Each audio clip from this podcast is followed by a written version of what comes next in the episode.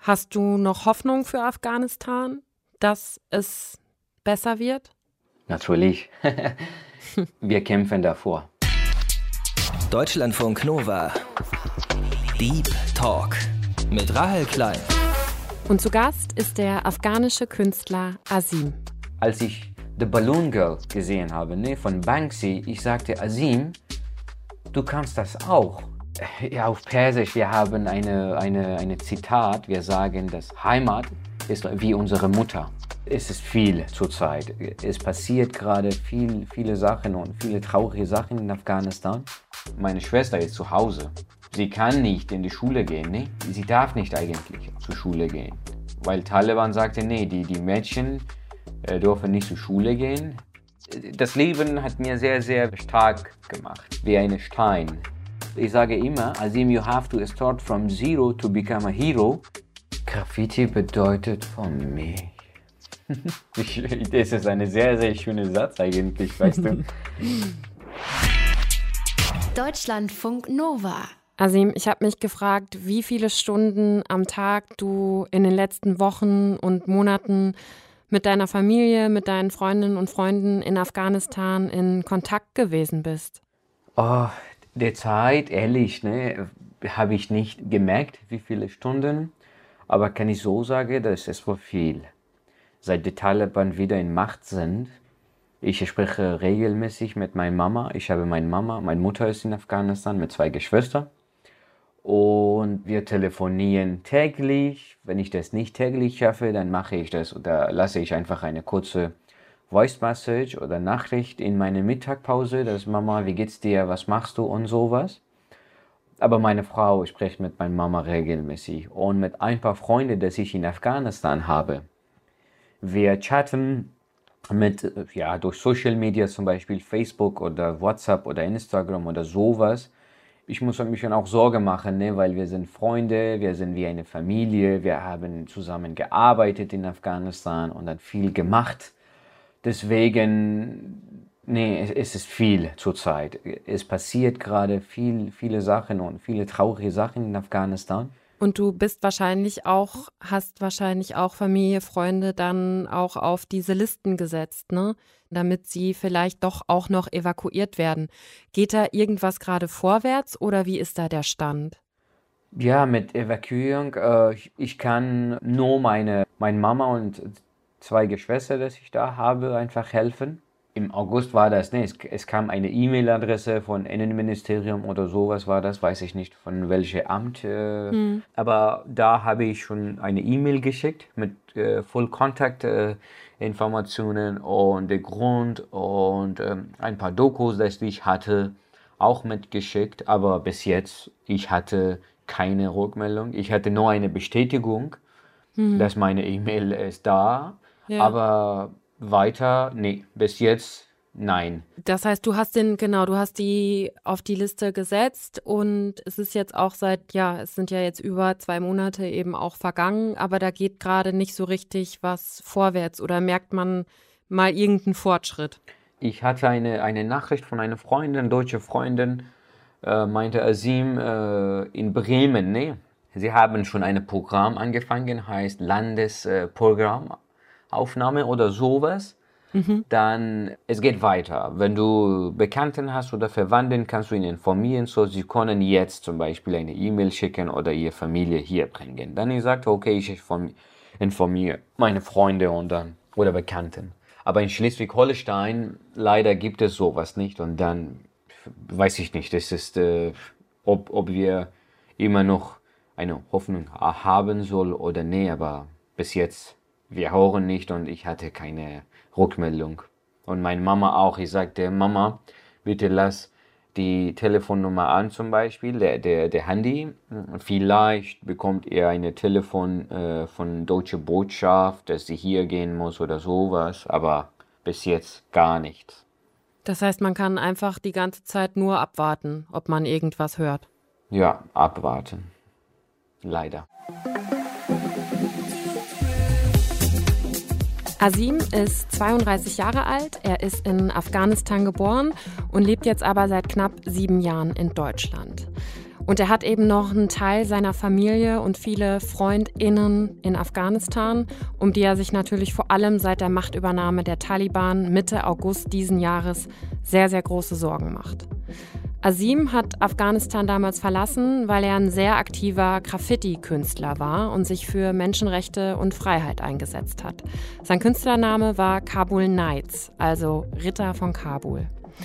Und diese Listen, von denen wir eben gesprochen haben, das sind eben diese Listen vom Auswärtigen Amt oder auch vom Bundesinnenministerium.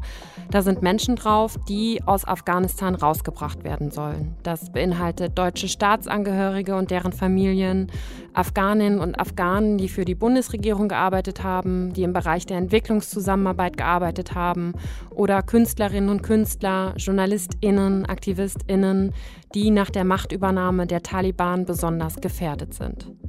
Es sind auch schon einige tausend Menschen ausgeflogen oder über den Landweg in die Nachbarländer wie zum Beispiel Pakistan evakuiert worden. Laut Auswärtigem Amt sind gut zwei Monate nach der Machtübernahme über 6000 Menschen aus Afghanistan nach Deutschland gekommen.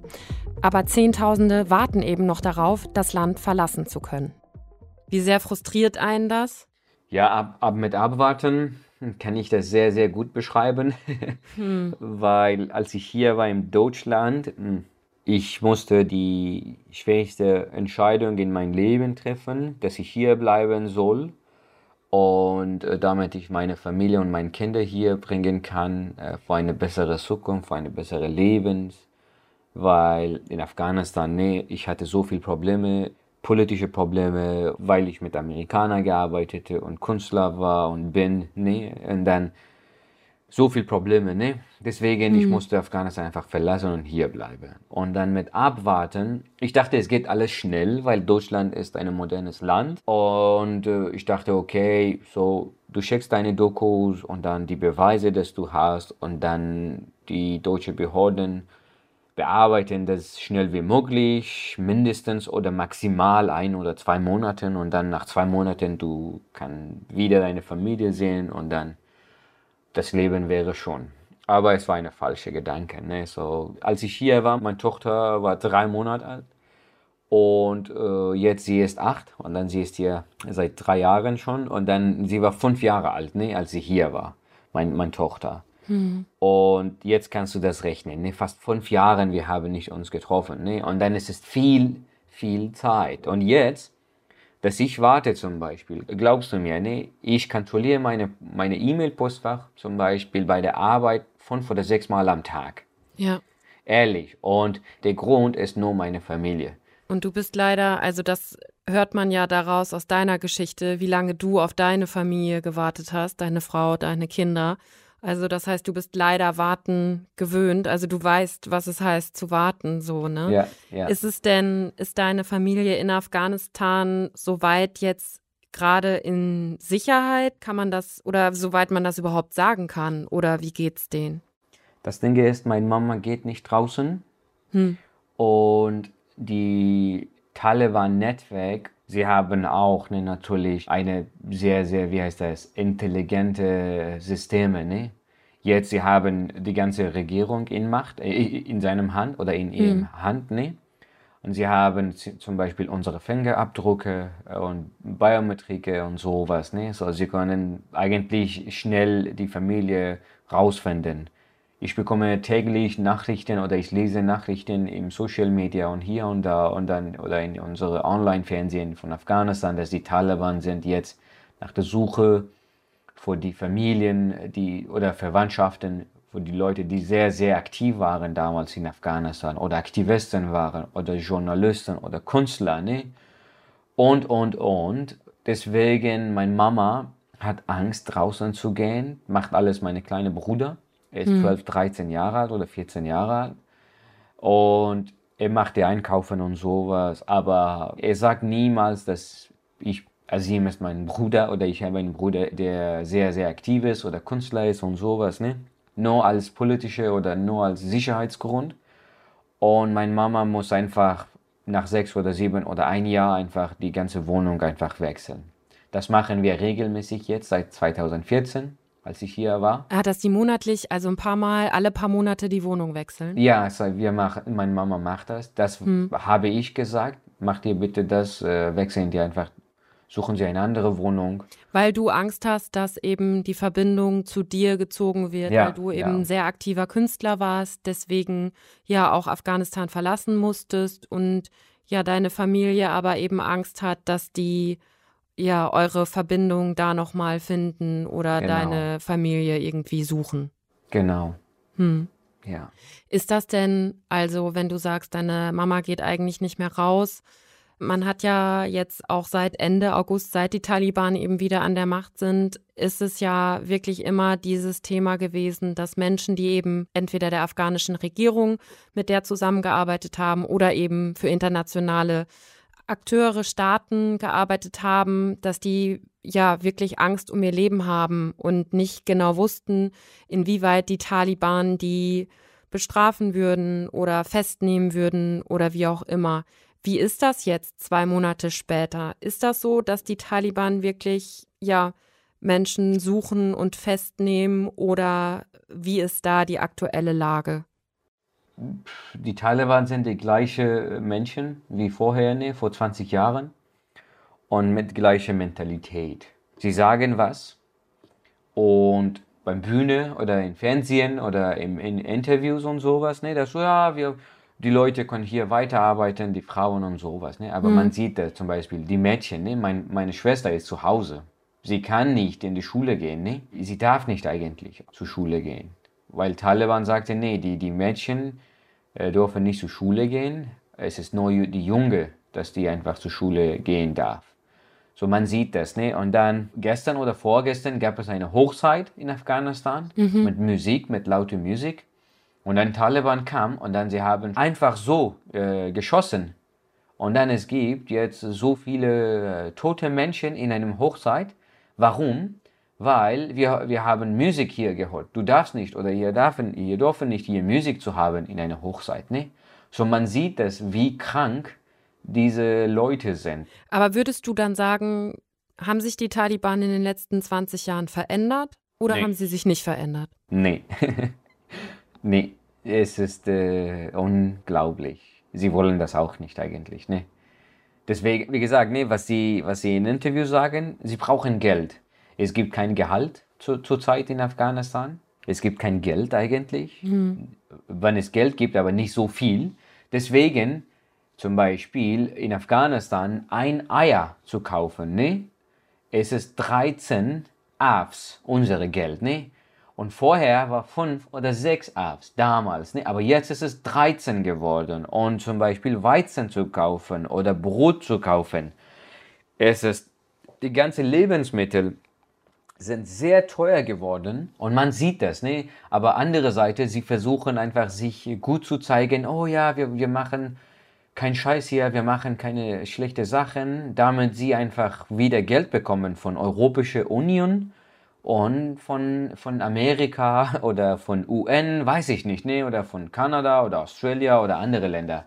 Und Pakistan hilft natürlich inzwischen, ne? Aber das heißt, du würdest schon sagen, dass sie sich auf der einen Seite eben auch in Interviews und international versuchen, ja, liberaler darzustellen, aber dass vor Ort was anderes passiert und dass Menschen, gerade Menschen, die eben auch mit der Regierung zusammengearbeitet haben oder internationalen Organisationen, dass die schon um ihr Leben fürchten müssen. Ja, natürlich. Mein Onkel äh, arbeitete damals neben Kabul Flughafen. Äh, Es war ein Gasthaus nur für amerikanische Soldaten und oder Europäische Union, ne? zum Beispiel die ausländischen Soldaten und sowas. Mein Onkel war da. So, als die Taliban Macht war damals, mein Onkel war immer noch da, weil Amerika, die amerikanischen Soldaten vor, war da, ne, in Afghanistan oder in Kabul vor ein paar Wochen, vor die Evakuierung oder solche Geschichten, ne.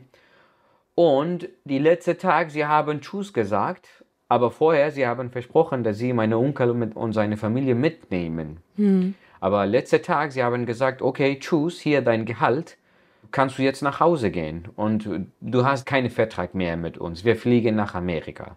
Und mein Onkel war da vor schon drei oder vier Jahren. So, sie haben weggeflogen und meine Onkel auf dem Weg nach Hause. Die Taliban haben meinen Onkel festgenommen wo warst du, was machst du hier und sowas, neben Kabul Flughafen und so. Und äh, sie haben eine ID-Card gefunden, ne? Von, von seiner Arbeit. Und dann sie haben ihn so schlecht geschlagen, meine Onkel, ne? Er war verletzt.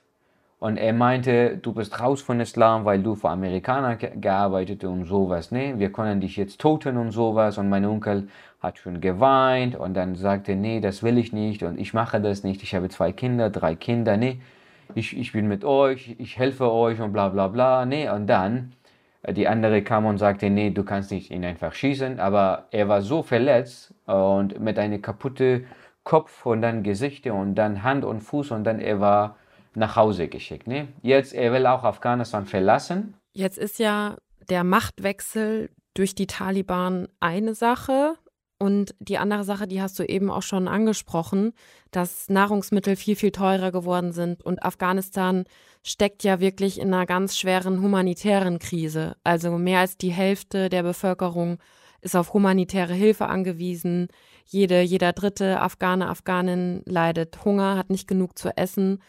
Was ist da im Moment schlimmer, fragt man sich ja dann auch. Also die Taliban oder auch die Hungersnot, die in Afghanistan droht. Es ist es ist sehr, sehr traurig. Ne? Armut. Äh, weiß ich nicht, ob du das mitbekommst. Ne? Vor einer Woche, da waren acht Kinder oder sieben Kinder in Kabul tot von Hunger. Ich habe schon geweint hier, wenn ich die Bilder gesehen habe im Social Media und in den Nachrichten, ne? weil ich bin auch, äh, weil ich ein Vater bin. Ne? An, ja. Und andere Seite, ich bin ein Mensch. Und ich war so sauer, ich sagte, du, es gibt 34 Millionen Leute in Afghanistan, aber 10, 12 Millionen Leute in Kabul. Reiche Leute immer noch und arme Leute, ne?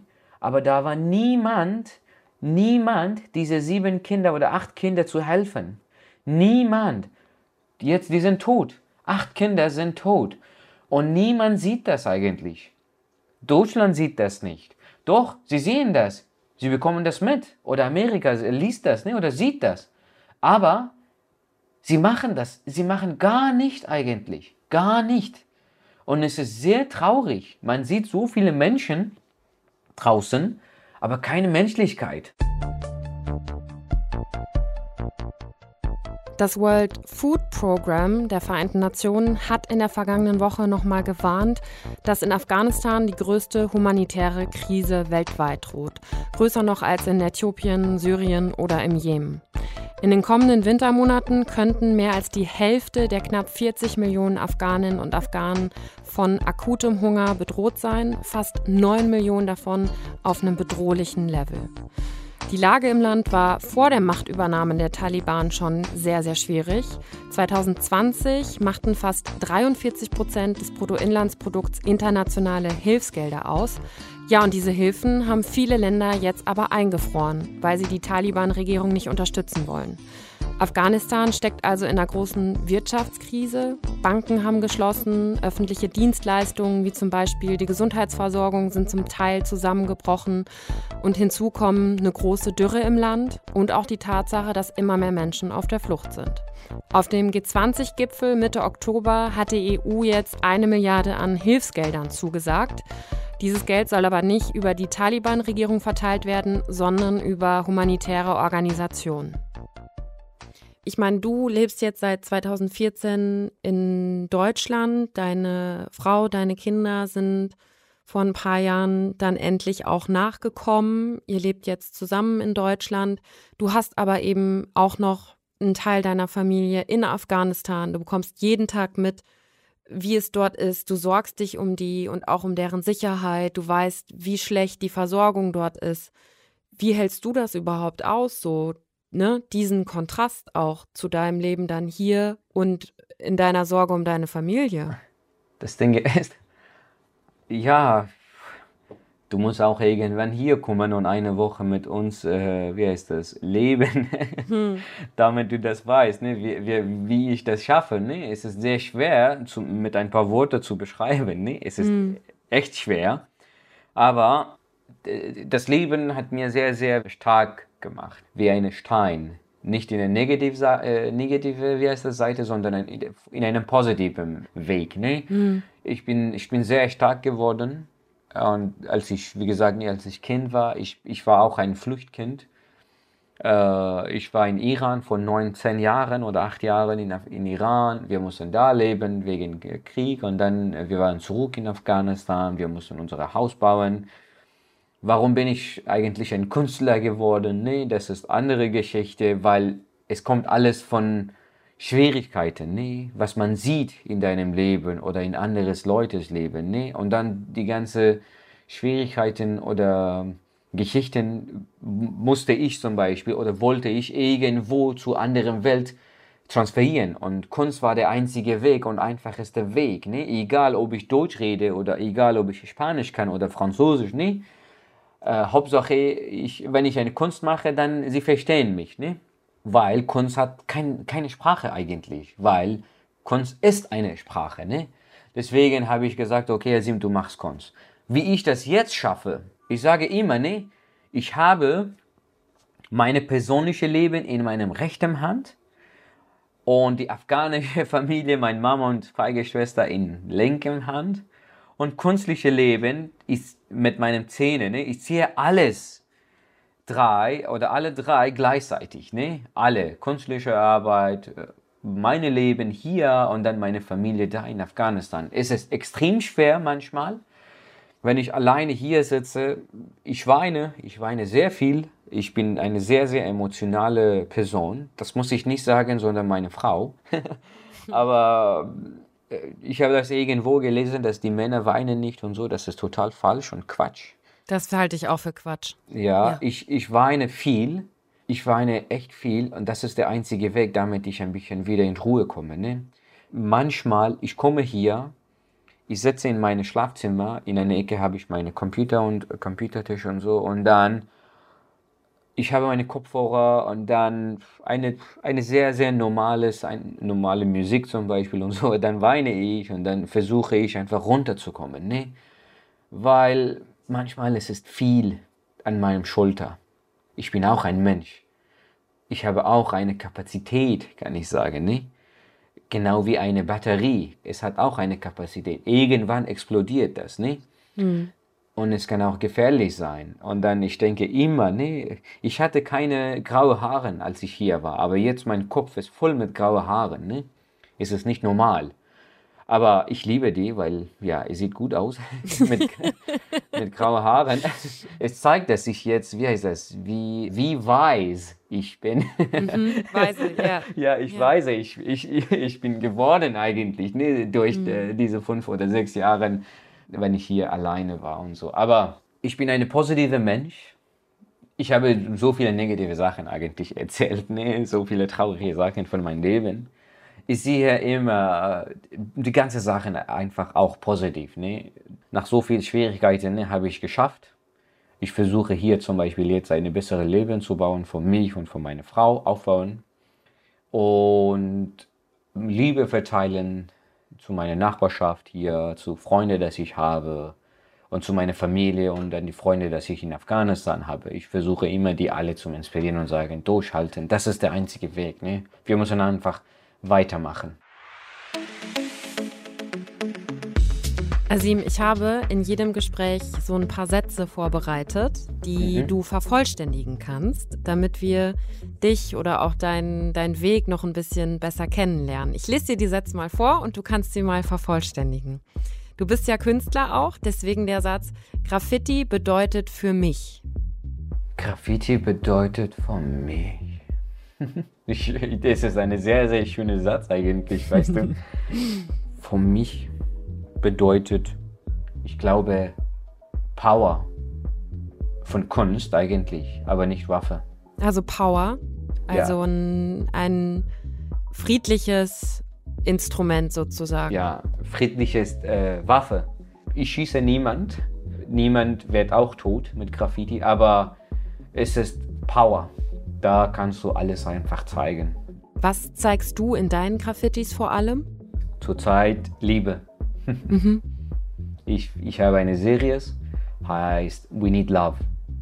Da man sieht die Straßenkinder. Ich, ich versuche immer Straßenkinder einfach reinzubringen in meine künstliche Arbeit mit einem sehr großen Herz, weil ich von Banksy inspiriert wurde damals, ne, 2012 in Afghanistan. Und ich mache das immer noch weiter.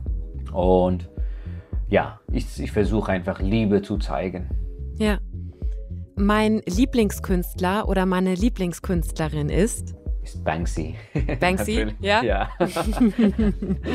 ja.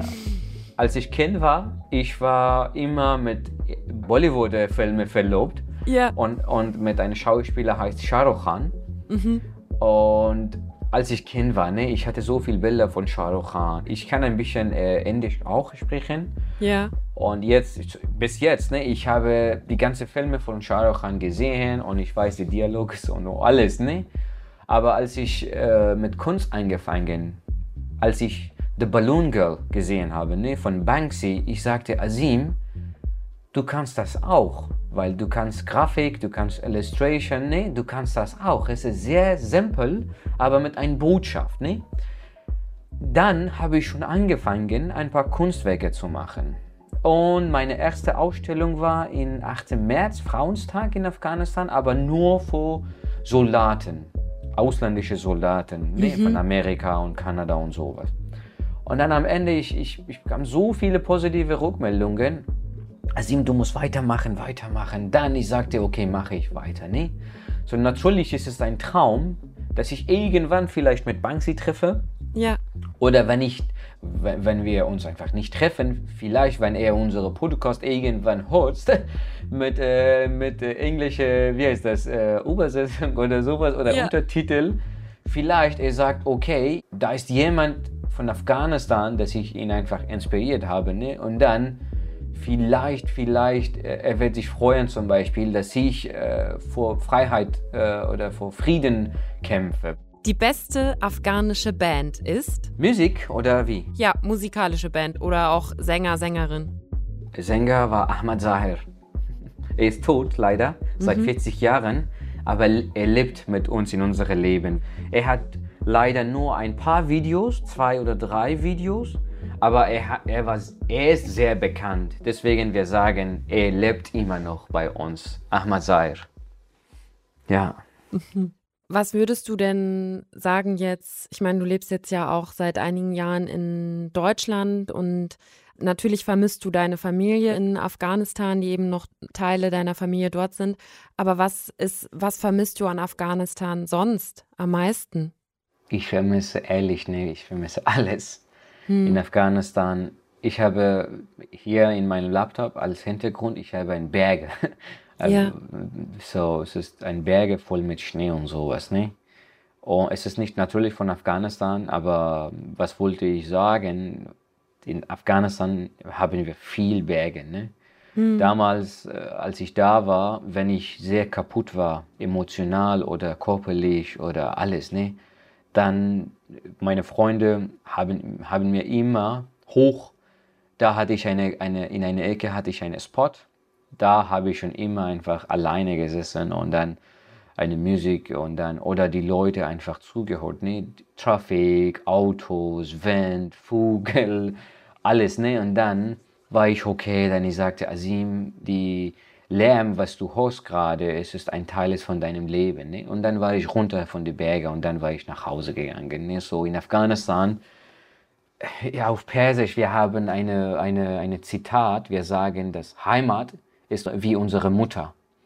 So, wir lieben unsere Mutter, ne? Und wir lieben unsere Heimat genau wie unsere Mutter leben, ne? So, es bedeutet sehr für uns. Und emotional, wenn ich, weiß ich nicht, einen Monat lang darüber rede, kann ich nicht meine, meine äh, Gefühle einfach, wie heißt das, sehr, sehr gut beschreiben. Aber wir sind echt kaputt von was gerade in Afghanistan passiert, ne? weil ich denke, als Menschen, wir dürfen auch eine bessere Leben haben, ne? die afghanischen Leute. Als, als Menschen, Menschen, wir dürfen auch äh, Urlaub machen oder einfach in Frieden leben. Ne?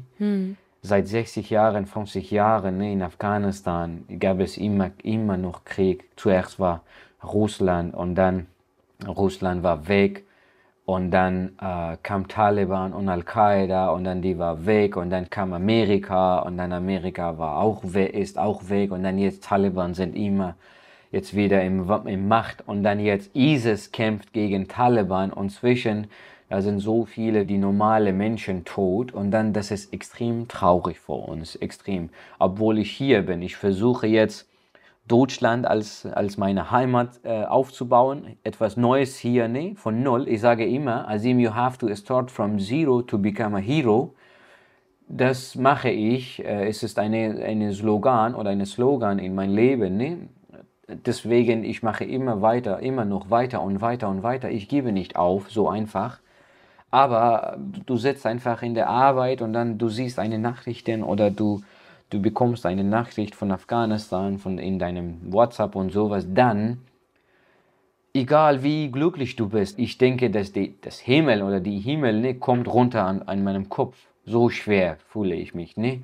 Und ich bin so kaputt danach und dann so traurig und dann muss ich, meine Arbeit ist fast zwei Kilometer weg von, mein, von zu Hause hier und dann ich komme, ich fahre meistens mit Fahrrad, ne?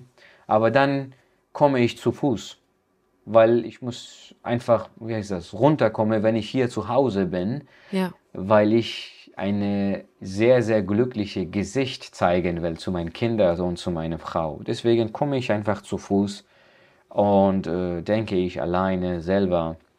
Und wenn ich hier bin, wenn ich einfach beim Tour bin, hier zu Hause, dann lache ich damit meine Frau und dann die beiden Kinder einfach nicht äh, sich einfach schlecht fühlen und dann sagen, oh, warum bist du traurig, Papa und sowas, ne? Mich macht das wirklich fertig, wenn ich höre, wie viel Menschen wie Asim durchmachen müssen und wie sehr sie kämpfen müssen, um ein Leben in Sicherheit und Freiheit zu haben. Also etwas, was eigentlich ja jeder Mensch von uns ja haben sollte. Und es zeigt mir auch immer wieder, wie unfassbar privilegiert ich bin, dass ich in einem Land geboren worden bin, in dem ich sicher bin und wo ich viel mehr habe, als ich eigentlich zum Leben brauche. Und ich finde es einfach unglaublich bewundernswert, wie viel Durchhaltevermögen, wie viel Optimismus Asim auch immer noch hat, auch wenn die Situation oft unglaublich hoffnungslos erscheint. Hast du noch Hoffnung für Afghanistan, dass es besser wird? Natürlich. Wir kämpfen davor. Ich versproche das hier. Es kommt, ein Tag kommt irgendwann, dass die, die neue Generation wird einfach in, in Macht sein. Wir, haben, wir hatten so viele Leute zum Beispiel, die wurden von Iran finanziert oder von Russland, die war in Macht waren, nee, in, in, in, in vorige Regierung, nee. Aber jetzt, die sind alle weg die sind alle weg. Sie haben gesagt, oh mein Land, mein Land, nee, ich liebe dich, aber es war alles von Geld. Es war alles vor Geld. Und Gott, es gab so viele Gruppen in Afghanistan, ne, politische Gruppe. Gott sei Dank, ich und meine Familie, wir waren niemals in einer Gruppe. Unsere Gruppe, unsere politische Gruppe war Liebe und Humanität, ne? So, Menschlichkeit. Deswegen, die nächste Generation weiß das. Und ich hoffe, und wir versuchen, ne, das weiterzuleiten zu unseren Kindern. Einfach zu sagen, nein. Sei sie nicht einfach, nicht wie andere, äh, wie heißt das, die, die, die, die Leute, die in Macht waren. So, die Hoffnung ist immer noch da. Und wir kämpfen davor. Ich setze nicht einfach so, ja, als Künstler, ich bin nicht so aktiv gerade, aus politischen Gründen, weil meine Familie da sind in Afghanistan und so. Aber hier, in, in, wo ich lebe zum Beispiel, äh, oder mit meiner Aktion, äh, Ausstellungen und sowas, ich bin sehr aktiv und ich gebe nicht auf. Und bald kommt etwas Neues, bald kommt eine nächste Generation, die, die sehr, sehr stark sind und dann sehr, sehr gut ausgebildet sind und dann bald kommt was. Weiß ich nicht, wie lange gibt diese talibanische Regierung und sowas oder Mentalität, aber wir kämpfen vor Hoffnung sagt Asim im Deep Talk auf Deutschlandfunk Nova. Asim, ganz, ganz vielen Dank für deine Zeit und das Gespräch. Nein, vielen Dank. Danke dir für deine Zeit und die Gelegenheit und die Möglichkeit, damit ich ein bisschen mehr reden kann. Nochmal. Das war der Deep Talk für diese Woche. Mein Name ist Rahel Klein. Passt gut auf euch auf. Bis ganz bald. Deutschlandfunk Nova. Deep Talk. Jeden Mittwoch um 20 Uhr. Mehr auf deutschlandfunknova.de.